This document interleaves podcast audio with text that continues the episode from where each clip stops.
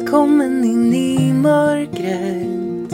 Kom in, stick på och slå dig ner. Det är inget farligt, bara mörker. Alla hör men ingen ser. Välkommen in i mörkret. Kom in, stick på och slå dig ner.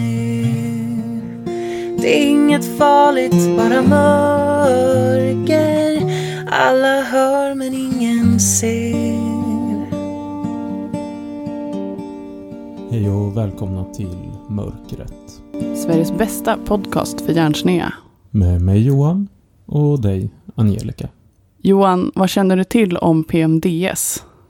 Alltså, jag har hört termen. Jag får alltid för mig att det står för premenstruellt dystopiskt syndrom. eh, men jag vet att det inte gör det. Det är något annat. Dysmorf... Dys, dysforiskt syndrom. Dysforiskt syndrom. Och foriskt har med känslor att göra. Mm, Så det borde vara nedstämdhet. jajamän. Nej, men idag så ska vi prata om eh, PMDS som är den värre formen av PMS, kan man väl säga. Fast egentligen är det två vitt skilda grejer, för även om det hör ihop och att det båda är liksom reaktioner på menscykeln så är PMDS så mycket värre. Mm. Jag har ju typ det här, eh, självdiagnostiserat mig helt, alltså jag är 100% övertygad om att jag har det. Mm. Eh, och jag har haft läkare som pratat om det i termer av eh, PMDS. Eh, sen har jag inte papper, men 10% av alla kvinnor i fertil ålder har PMS. Men 3-5% har PMDS. Mm. Och eh, jag tänkte säga vad det, är, vad det innebär. Alltså symptomen då är eh, ångest, aggressivitet, nedstämdhet, eh, snabba humörsvängningar, huvudvärk, svullnad i kroppen, känsla av kontrollförlust, koncentrationssvårigheter. Och sen ett tillägg är att många drar sig undan socialt när de har PMDS. Eh, men också att det som ofta kommer upp när man pratar om det är att många vill göra slut. Eh, att så här, ja, men, är min relation egentligen bra, då har man PMDS liksom. Mhm. Eller man kanske bara lever i en värdelös relation. Bo- man kan, båda kan ju vara sann. Ja, ja, men fast problemet är att det släpper ju när mensen börjar. Ah, okej. Ja. Ja. Och det är också ett kriterie för PMDS, att när du väl får mens, Mm. då släpper det direkt. Typ. Mm. Eh, Så är det inte med PMS, utan det kan, tror jag, dra över lite mensen. Eh, Och man har, alltså, som jag till exempel, jag har 14 dagar PMDS eh, och en vecka mens. Och sen så har jag en vecka ägglossningsvecka. det här är så kul att prata med dig om. Som, För att jag blir besvärad. som är besvärad av kvinnokroppen. Jag är besvärad av manskroppen också vill jag säga som feminist. Jag tycker alla kroppar är äckliga. Ja, just det. Det är ett, eh, det är ett hat för alla kroppar.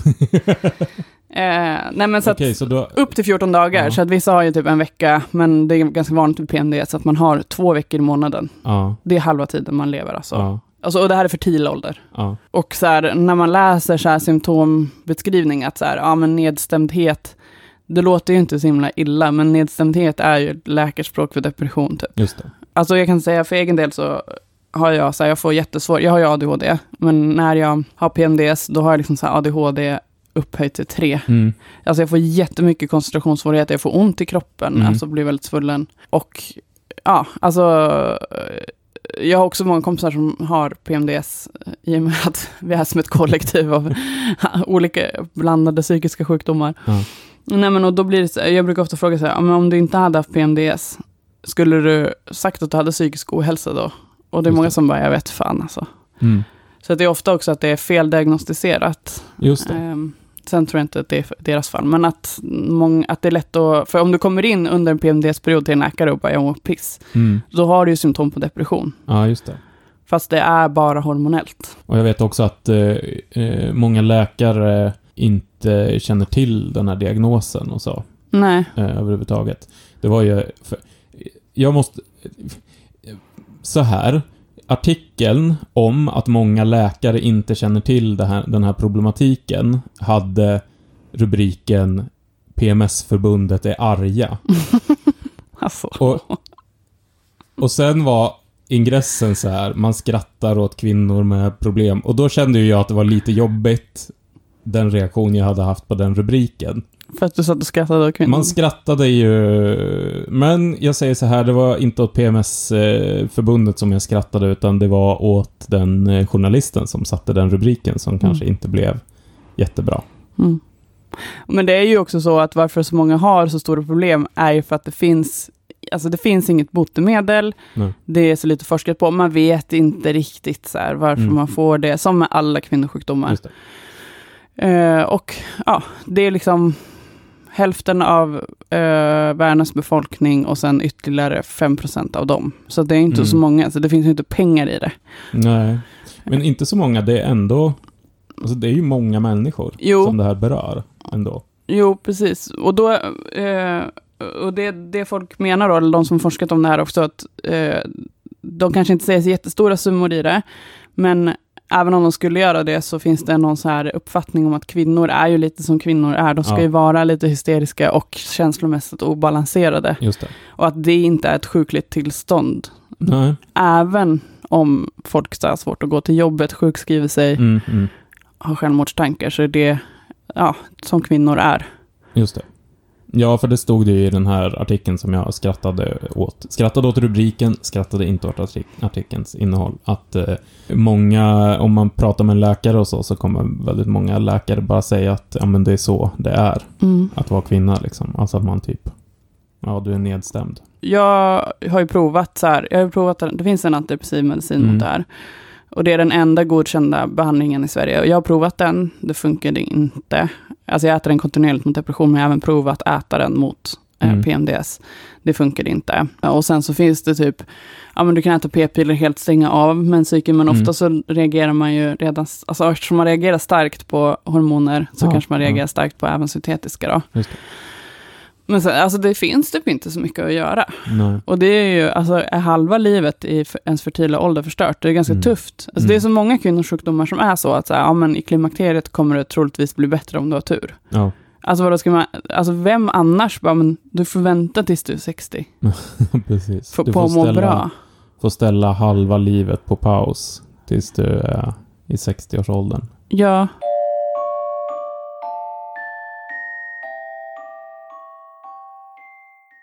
Men du brukar ju, ska vi ta basics kring mens? Ja, just det. Det kan ju jag ta. Jag har ju eh, inget TF i den här frågan. Eh, men jag har ändå intresserat mig lite. Fan vad, det är jättesvårt för mig som kille att prata om det här utan att inte låta svinkonstig. Det låter som Men, men jag tycker att frågan om varför människor menstruerar är intressant. Och det kan man ju tänka sig, ja men det är väl så det, är så det funkar. Alltså man har väl någonstans i typ biologin på mellanstadiet eller så lärt sig om så här grunderna varför det är så och så. Och så tänker man, det är väl vanligt i, i naturen liksom. Men det intressanta är ju att det är det ju inte alls. Alltså människan är en av de få djurarter som eh, har en menstruationscykel. Det är vi, det är våra närmaste släktingar, alltså bland aporna. Det är vissa typer av fladdermöss och det är en typ utav liten näbbmus. Det är de djurarter som har en menscykel. Och så kommer vissa säga så här, ja men hundar då, min hund... är-" Ja, hundar löper och det är liksom inte, det är inte samma sak som händer när, när eh, eh, tikar eh, blöder och så. Det är liksom inte samma. Jag samma undrar, om- jag vill veta om den här liten art av näbbmus också har liten art av PMDS. ja, eh, säkerligen har de någonting, skulle jag tro, där hormonerna på, påverkas lika mycket. 5% av den här fladdermusarten vill inte leva. Nej, Exakt. Och då är frågan så här, varför, varför har vi människor eh, det, det här och vad, vad har vi gemensamt med de här andra djurarterna som har det? Och det är ju att vi har en ovanligt tjock livmoder eh, slemhinna. Mm, Mm, det här är ett ord som vi tycker är, jätteäckligt, men som vi kommer behöva använda en del i det här avsnittet. Och varför har vi då det? Jo, det beror i princip på att graviditeten för människor och för vissa fladdermöss och för vissa näbbmöss då, det är i princip som ett krig mellan modern och fostret. Därför att människofoster är ovanligt aggressiva när det gäller att ta resurser från eh, sin eh, värdkropp så att säga.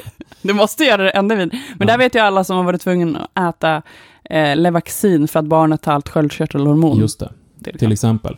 Och för många eh, djurarter så är det då att eh, embryot i livmodern, det sitter ganska ytligt på den slemhinna som man har. Och för vissa djurarter, eh, till exempel pungdjur, så är det så att de, som jag fattar det så, så växer de inte ens ihop. Alltså fostrets eh, får inte ens blod ifrån mamman, utan den, de utsöndrar någonting som närmast är som eh, en mjölk Mm. som fostret lever på. Och för vissa djurarter så borrar sig moderkakan. Moderkakan sitter fast på fostret. Den borrar sig lite djupare in, alltså till, hos hundar till exempel, lite djupare in i den här slemhinnan. Men människofoster, de försöker, deras eh, moderkaka försöker liksom eh, riva sig hela vägen genom den här slemhinnan, koppla upp sig mot morsans eh, blodomlopp, förlama dina, de, de här venerna och artärerna som de har kopplat upp sig på, så att du inte längre ens kan styra dem. Och så suger det girigt som en liten parasit ur eh, så mycket blod, så mycket näring som det kan. Eh, och det mänskliga fostret kommer också att det kan ju styra, det tycker så här, ja men jag vill ha högre blodsocker. Så då ger jag dig eh, graviditetsdiabetes, till Mm. exempel. Eller, eh, jag vill ha mer blod, nu ger jag dig högt blodtryck.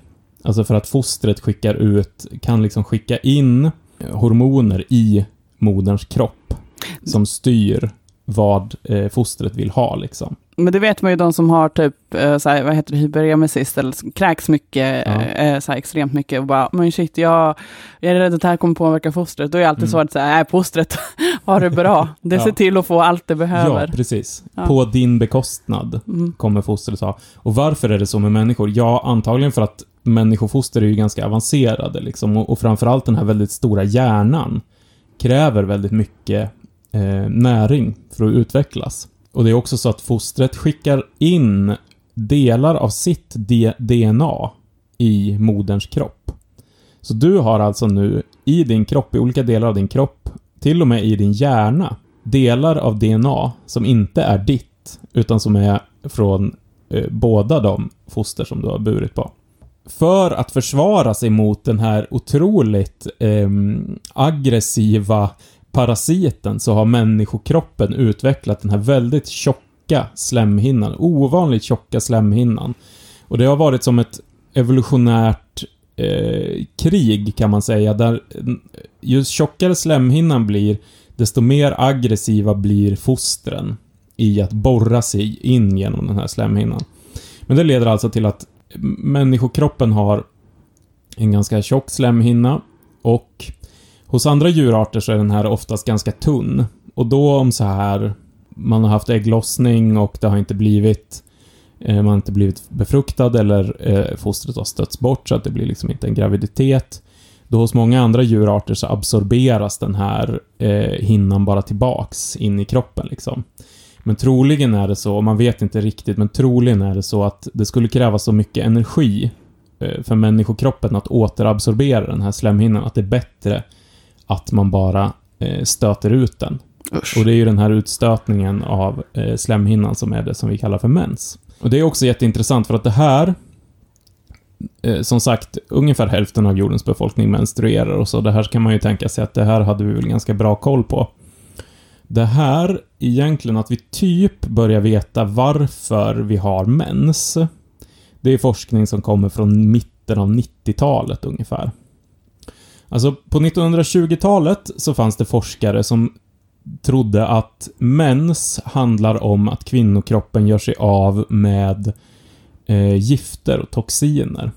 De höll på och gjorde så här forskning där, där de bara, ja, om en eh, eh, menstruerande kvinna eh, tar hand om blommor, då dör de blommorna för att hon har så mycket toxiner i kroppen. Mhm. Och den här så kallade forskningen trodde man ju fram på typ fram till 70-talet i många fall. Det var det som många fick lära sig. Liksom. Ja, men det är så. Det är så kroppen som gör sig av med, med gifter och, och tungmetaller och andra grejer.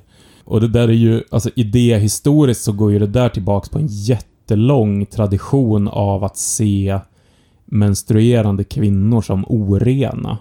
Alltså du har ju i Gamla Testamentet i Bibeln otroligt mycket regler som gäller för vad en menstruerande kvinna får göra och inte göra. För att det man då rör vid eller så när man har mens blir orent. Och det där finns ju massa andra religiösa traditioner i hinduism. Alltså till exempel är det ju fortfarande så i Nepal att det är ett stort problem att kvinnor dör fortfarande. Unga tjejer dör därför att när de har mens så får de inte bo med sin familj i huset eftersom de anses som orena. Så att de får bo i någon så här liten hydda utanför huset och det förekommer årligen att folk då dör för att de är dåligt ventilerade, så när de liksom eldar och värmer upp dem där så blir de kolmonoxidförgiftade och dör. Och det är någonting som man liksom försöker kämpa och få bort Eh, i, i Nepal från liksom feministiska kretsar och, och sådär. Eh, men det är ju en jättelång tradition och det är jätteintressant att inom liksom västerländsk medicinsk forskning så levde det där kvar in, in på 70-talet och det är egentligen typ de senaste 25 åren som vi har börjat få någon som helst förståelse för varför vi överhuvudtaget menstruerar. Så det är ju inte så konstigt om man ser det i det perspektivet att vi inte har så jävla mycket forskning på det här med PMDS.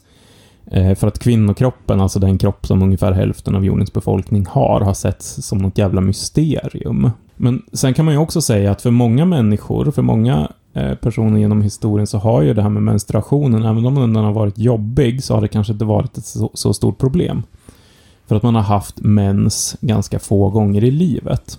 Alltså om vi tänker på hur, hur eh, kvinnor har levt i traditionella samhällen, alltså jägar och samlarsamhällen, så är man ju från det att man blir fertil, ju, jätteäckligt ord, från när man börjar få ägglossning och, och kan menstruera och så, så är man, dels får man ju ofta eh, mens senare i livet därför att man eh, vi har ju börjat få mens tidigare och tidigare och det har ju med liksom, troligen med, med eh, näring och sånt. Men jag har också läst andra teorier om att det, kan inte, det måste vara andra saker som på, påverkar eh, oss idag. För att det är inte så att det är så jättestor skillnad mellan generationerna på näringstillgång. Men om man tänker i ett så traditionellt jägar och samlarsamhälle så, så börjar man ju menstruera ganska mycket senare i livet för att eh, eh, på grund av liksom mindre näring mm. under uppväxten. Och sen från och med att du blir fertil, då är du ju eh, gravid ganska stor del av ditt liv.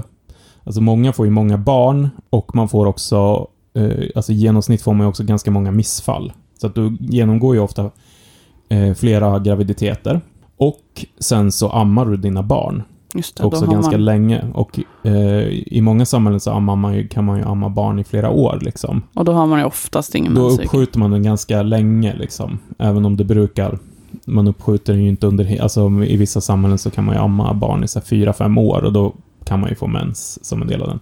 Men så att, alltså en ganska stor, och sen kommer man också om man har lite så näringsbrist eh, och så kanske så kan man också komma i klimakteriet tidigare.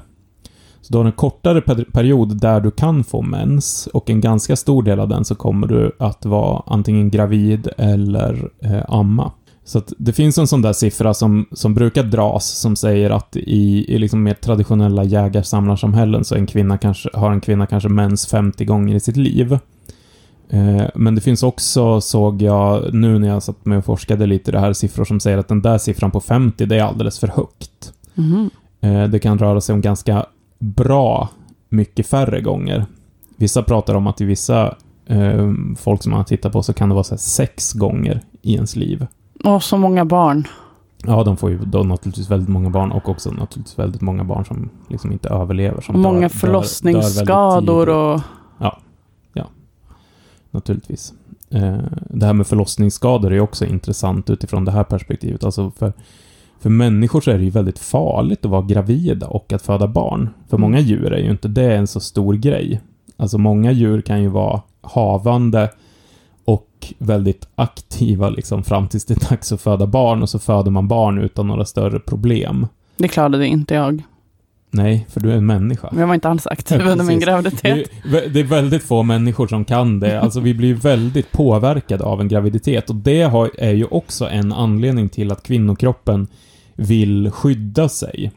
Mm. Eh, vi vill liksom inte det kostar väldigt mycket evolutionärt för en kvinna att bli gravid, så därför vill man ha ett starkt skydd mot det.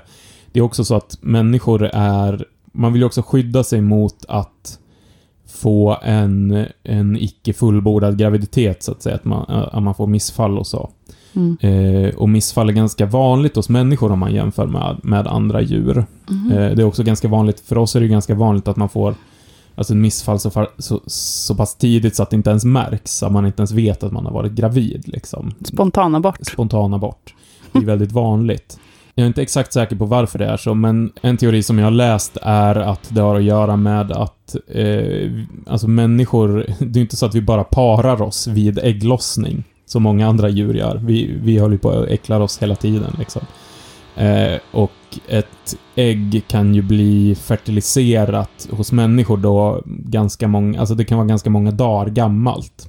Och då ökar risken ganska mycket för att det här inte ska bli ett, liksom, ett, att det ska klara av att bli till ett, ett fullvärdigt foster liksom. Mm. Och därför vill vi också, också kroppen ha det här skyddet så att eh, den inte ska behöva gå igenom massa graviditeter som leder till missfall och så, i och med att det, det kostar på väldigt mycket för kroppen. Mm. Vilket helvete det är att vara kvinna. Ja, verkligen. Alltså jag känner jag verkligen fötts i fel kön. Ja, jag tycker att, eh, alltså... Hade det inte varit för liksom patriarkatet och så, så hade vi ju gjort någonting åt det här vid det här laget, tänker jag. Ja, för att det ska ju inte behöva vara så här. Då skulle vi framförallt inte odla barn inne i människors kroppar. Det verkar vara absolut sämsta sättet att, att lösa det här på. Mm, Du är med för de här, eller de här grejerna som vi har spekulerat kring hur man borde få barn. Ja, att det finns någon sorts stor... Jag vet inte, det kanske är en stor tank där det flyter runt lite foster och så går de runt med någon sån så hov som man har när man typ rensar pooler. Så. Eller ett ägg. Vi hade ju en idé en Ja, gång. En långtgående idé om Vi att hade, man skulle ha ett ägg. Eh, vi hade en jättelång diskussion om vad som skulle liksom hända e- evolutionärt med människan ifall människan var en äggläggande varelse istället för ett däggdjur. ja, så att man kunde gå runt med det här ägget och ruva det. eh, Mm. Och ha det liksom i en slags eh, väska. Ja.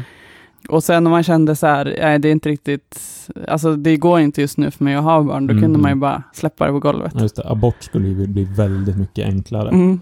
Det är Bara- bara att hårdkoka det typ. Stampa på det. Ja. Klick!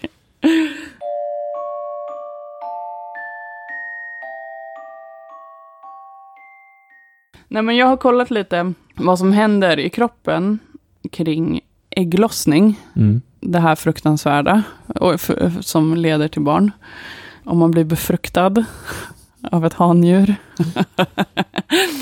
eh, nej men så, som jag förstår det, när man har... ehm, alltså cykeln ser ju ut så här att eh, det börjar med att ett ägg lossnar.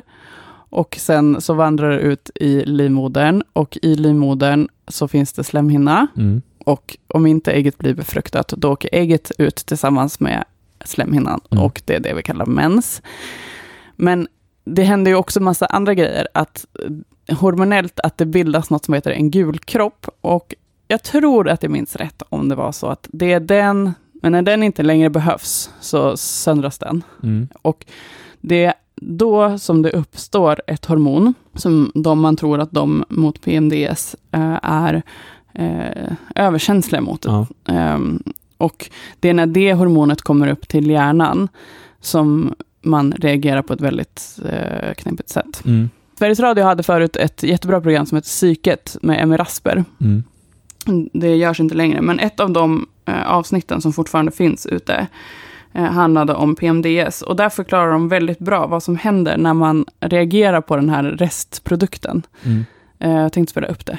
Intervjuad i det här klippet är Marie Bixo. Hon har forskat jättemycket om PMDS och är gynekolog på Norrlands universitetssjukhus. De här nedbrytningsprodukterna som vi har studerat då i många år, de har väldigt kraftfulla effekter i hjärnan. Och eh, det är ju inte alla som reagerar på det här viset. Så att på något vis måste det vara någon sorts individuell känslighet också för det här. Nedbrytningsprodukten som vi tycker är intressant, den heter Allopregnanolon. Och den binder till en receptor i hjärnan som heter GABA-A-receptorn. Och GABA A-receptorn är en del av ett system i hjärnan som funkar som en broms som gör att du ska dämpa dig. Och dit åker alltså allopregnanolonet och ja, ställer till det för vissa. Och den här GABA-receptorn den kan även dra till sig andra substanser. Den binder också en del läkemedel och andra substanser, till exempel eh, bensodiazepiner, eller Valium hette det förr i tiden. Eh, den binder också alkohol i viss mån. Och den här allopregnanolon har lite liknande egenskaper. Så att i väldigt höga doser av allopregnanolon så blir man trött och kan bli sövd i princip. Mm-hmm. Men i de här låga doserna kan man alltså reagera helt tokigt i humöret.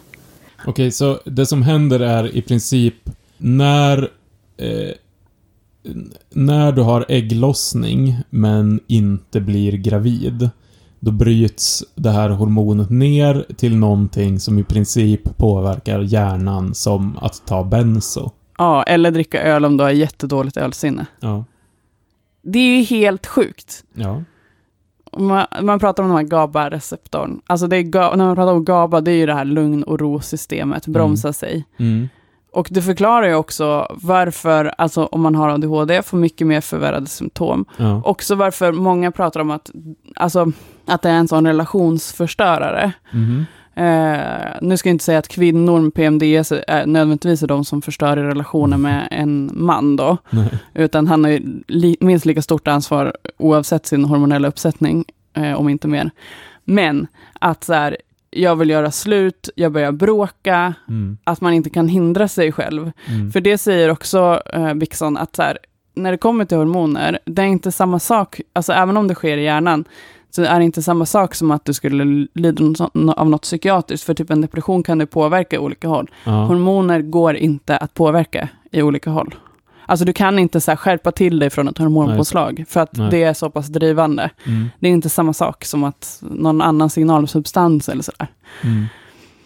Så att så här, det, hon har inga tips på så här strategier, du vet. Det är ingen som har det när det kommer till PMDS. Utan det. det. är typ så här, var snäll mot dig själv, förstå att det inte är ditt fel och Mm. prata om det typ. Ja. Eh, och sen, ja, prova antidepressiva, men om inte det funkar tyvärr. Men det är så intressant att så här, man pratar ju ofta om så här, jag menar alltså att det, det är liksom ett så vanligt, eller vanligt hormonellt tillstånd då, om man räknar med PMS med Mm. 10 procent. Ja.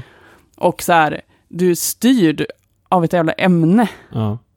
som gör att du förstör typ dina relationer. Mm. Mm. Det är ju spökigt ju. Ja, och, och ett ämne som tillkommer för att din kropp behöver skydda sig mot blodsugande parasiter som försöker invadera den. Som du kanske inte ens vill ha. Nej, precis. Vilket jävla pissliv. Folk tror på så här intelligent design. Det här är inte så intelligent, nej. Eh, ant, ja, antingen kan man, så här, man kan antingen tro på en blind evolution eller så kan man tro på en kvinnohatande gud. Man får nog välja vilket liksom. Jag kanske inte, jag, jag känner att jag kanske inte hade så fel när jag trodde att det hette dystopiskt syndrom. Nej. Det känns ganska dystopiskt att man så här, hälften av sitt liv, under en ganska lång tid eh, av sitt liv, behöver eh, leva så här. Och att det liksom fortfarande inte finns riktigt någonting att göra. Nej, också att så här, förstahands, liksom, det, och det förstahandsmedicinen är ju inte ens en medicin för det här. Och så tycker Nej. jag alltid är för kvinnosjukdomar. Just Det det. är typ som migrän och PMDS hör ju också ihop. Mm. Det är samma sak som, för det är ju ofta cykliskt migrän, eh, har Mm. ihop med menscykeln. Men också att det har ju inte heller haft några mediciner som är kopplade direkt till liksom vad som orsakar sjukdomen, för att man typ inte forskar på det. Nej. Utan det är så här, ja, ah, vi har slängt den här, eh, det här medlet mot det. Oj, det funkade visst. Mm. För att det är ju inte en depression i den meningen. Mm. Men bara, ja ah, men det verkar ju som en depression, så prova det här. Ja. Sen så har det gjort studier nu på att man försökte ta fram en medicin eh, nu de bara senaste åren, som man hade väldigt stort hopp för skulle funka, som ga- gick direkt på det hormonella på något sätt utan Ja. att... För det är problemet att börjar du stöka med hormoner så får du ofta större biverkningar än Just vad det. ger bra effekt. Ja. Eftersom hormoner är helt jävla värdelösa Mm. eh, på det sättet. Men eh, då var det i alla fall en medicin som man hade hoppats på. Eh, Men sen så visade det sig att den, hade, den funkade inte Nej. jämfört med placebogruppen. Så Ja. det var bara så här, ja nej, tyvärr. Mm. Men det är så här, ska det vara så här, ska alla de här kvinnorna bara fortsätta leva så här? Ja. Alltså vad det måste kosta också. Ja, det måste kosta samhället enormt mycket liksom bortslösad eh, kraft på något sätt. Alltså jag menar inte bara så här förmågan. Klart det går att mäta sig ekonomiskt hur många arbetsdagar som försvinner. Men jag menar all den liksom bortslösade livskraft på något sätt. Mm, bortslösad kvinnokraft. Ja, ja precis. Men jag tänker också så här. Eftersom vi... Det är liksom så här, typ 25 år sedan vi började fatta överhuvudtaget varför människor får, får mens. Så tänker jag att så här. Jag hoppas att det kommer gå framåt, att forskningen kommer gå framåt liksom. Mm. Men ehm, det är ju också ganska tydligt att så här, ja men typ satsar man på det här, ja kanske ifall man har en, ifall det finns en liksom ekonomi i det. Men det finns ju också så här helt klart inslag av det vi pratade om förut, att man nästan inte ser det som Alltså man ser det som en del av typ att vara kvinna. Mm. Det är lite som att man har sett på typ så här Ja men att ha ont under samlag till exempel. Mm. Att man bara sett det som, ja men så är det för kvinnor typ. Man har inte sett det som liksom någonting som bör behandlas eller någonting som liksom ens går att göra någonting åt. Och så tror jag att det är samma sak med både PMS och PMDS. Eh, jag hoppas väl att så här. Alltså jag kollade på den här tv-serien på, på SVT sommaren 85. Eh, framförallt för att jag älskar eh, Lotta Telje som har, eh, heter hon, som, hade, som har en av huvudrollerna. Jag tycker hon är jättebra. Och där är det ju någon scen när hon ligger på sjukhus och läkarna liksom skriver i, i hennes journal så här SVBK, som ju står så här sveda, värk och brännkärring liksom. Mm. För att eh, man tycker att så här, nej men det är väl inget, det är väl inget fel på dig liksom, det är väl bara gnäll. Mm. Och jag tror att vi har, det har ju gått något framåt på det området. Men absolut inte långt. Men absolut inte så långt. Eh, och det är klart, det här är ju, utspelar sig liksom året innan jag föddes, så att så här, det är ju inte så länge sedan och ja. Vilka är läkare, vilka har utbildats i det här? Också problematiken med att med den här problematiken liksom så hamnar du så att säga var, var ska du hamna i vården liksom? Du hamnar någonstans mellan psykiatrin, gynekologin. Det är ju liksom Mm. ingen som riktigt har ansvar för den här typen utav eh, tillstånd på något sätt. Mm. Jag hoppas att man inte bara kommer acceptera det här längre. Att det eh, kommer bli bättre. Jag med. Det finns ju en som jobbar mot eh, det här eh, med hur man ser på kvinnokroppen och att man bara så här, ja men ta preventivmedel typ. Mm. Eh, och, mycket, och det är Wolverine, känner du till henne? Nej, Wolverine Ekos heter hon. okej. Eh, hon, har ju, hon har ett konto på eh, Instagram som heter Wolverine och hon kallar även sin egen fitta för Wolverine. Mm. Eh, men hon, alltså hon har ett jättestort konto Johan. Mm. Eh, och har fått väldigt mycket kritik för att man tänker, eller kritiken består i att hon inte är läkare. Eh, och att hon eh, bedriver medicinska råd och eh, Ja. pratar om kvinnokroppar som att hon är läkare och kanske inte alltid utifrån forskning. För hon tycker väl att forskningen är liksom, det men, kanske finns mer att önska där. Mm. Så har jag uppfattat det i alla fall. Och hon, men hon har hjälpt jättemånga att eh, dels bli gravida, dels att eh, lära känna sina egna kroppar genom att eh, veta, alltså hon är, hon är, hon är emot preventivmedel då. Så att du ska ju genom eh, att känna på ditt sekret kunna veta vart i menscykeln du är. det här är ju samma grej som katolska kyrkan håller på med. Ja men att, att det går att se, att det går att, Naturlig familjeplanering. Exakt naturligt. Men att ja, det, men, det är ju katolsk, så reaktionära katolska forskare som har hittat på det där. ja fast att det går att se på sekretet vart i menscykeln du är, det är ju inte hittepå. Nej, det är det inte, men det är ju inte en säker preventiv metod och framförallt så har ju så här, jag vet inte, världens mest reaktionära organisationer hittat på det där för att typ folk inte ska använda kondom. Ja, men i alla fall, Wolverine, Johan, Mm. hon... Jag tror att det här är ett, så kon, det är påven som ligger bakom det här kon. det är väldigt mycket bråk kring henne, för hon säger så här, kvinnor måste få information om sina egna kroppar ifall de inte får det av sjukvården. Och om sjukvårdens svar bara är att säga, sätt in en hormonspiral, typ Ja. sätt in en Mirena-spiral, eh, för den verkar bara lokalt, inga hormoner i kroppen verkar lokalt för att de processas via hjärnan. Mm. Eh, och det är liksom hennes eh, bud. Men sen så eh, håller hon ju också på att äckla sig mycket med att mensen är naturligt och fint och eh, att man... Att ja. mensen naturligt kan vi väl vara överens om, men jag tror eh, så här, efter, efter min så här forskning kring, kring det här med foster som borrar sig in genom slemhinnan så är det svårt att förstå hur man kan tycka att det är typ fint. Mm, barnafödande är det vackraste som finns. Men i alla fall, eh, och hon är mycket så här, eh, sluta med koffein, eh, kvinnor i fertil ålder ska äta kött.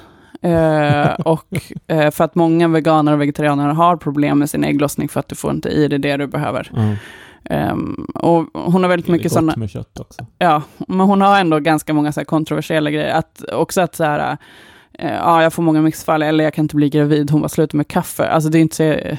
det är många som blir arga för att höra ja, det. Ja. Eh, Men det kan vara värt att kolla in om man är, liksom, är som jag på sista anhalten i att så här, eh, ja, det är ingenting hjälper fan. Mm. Då, då hamnar man till slut på konton som heter Wolverine. Ja, alltså jag tycker att du ska gå... Gå inte omvägen via någon så konstig fitt-influencer. Gå direkt till katolska kyrkan då. Jag tror bön och fasta och rosenkransen är det som hjälper. Vad hade du gjort Johan om du hade haft en menscykel? Som betedde sig så här mot dig? En hysterektomi.